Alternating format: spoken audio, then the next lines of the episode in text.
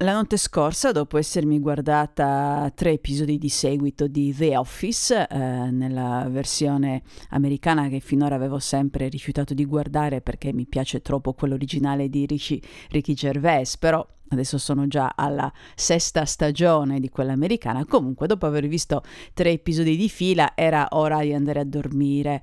Ma Prima di spegnere la TV eh, mi sono soffermata su Prime e ho scoperto una piccola perla anche se non so se perla sia il termine adatto.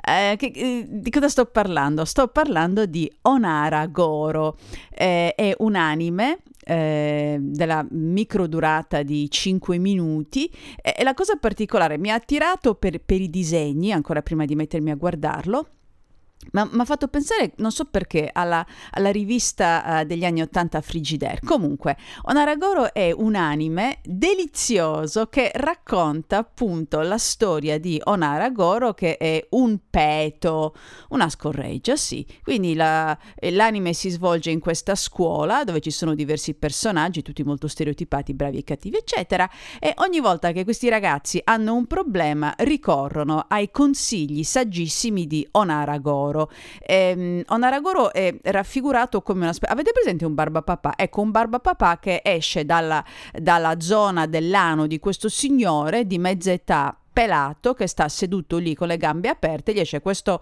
questo barbapapà dai pantaloni ed è un barbapapà con occhi e bocca che parla e di volta in volta spiega ai ragazzi eh, la soluzione dei problemi. Io ieri ne ho visto uno di... Um, ho visto un episodio, il primo episodio, e poi ho detto no, questo è una chicchetta, dobbiamo guardarcela in gruppo perché è troppo divertente.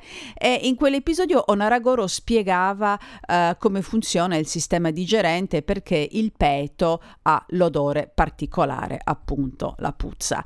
Eh, sono andata a farmi un po' di, di ricerche, ho visto che eh, questo, questo manga è stato inventato, quest'anime è stata inventata da Takashi Taginucci che aveva fatto un crowdfunding per eh, creare questo, questa serie, è riuscita a mettere insieme 14 mila dollari e ufficialmente eh, poi l'ha lanciato su YouTube. Poi naturalmente si sono accorti della genialità di questa cosa assolutamente surreale e, e niente, gliel'hanno acquistato e adesso appunto io lo sto guardando su Prime. Se vi capita metto il link nelle note di programma perché eh, ci sono tantissimi episodi, c'è eh, Onaragoro contro i bulli, Onaragoro Insomma, tutte le cose che possono succedere in una scuola, se avete un problema, chiamate il vostro amico Peto e lui ve lo risolverà.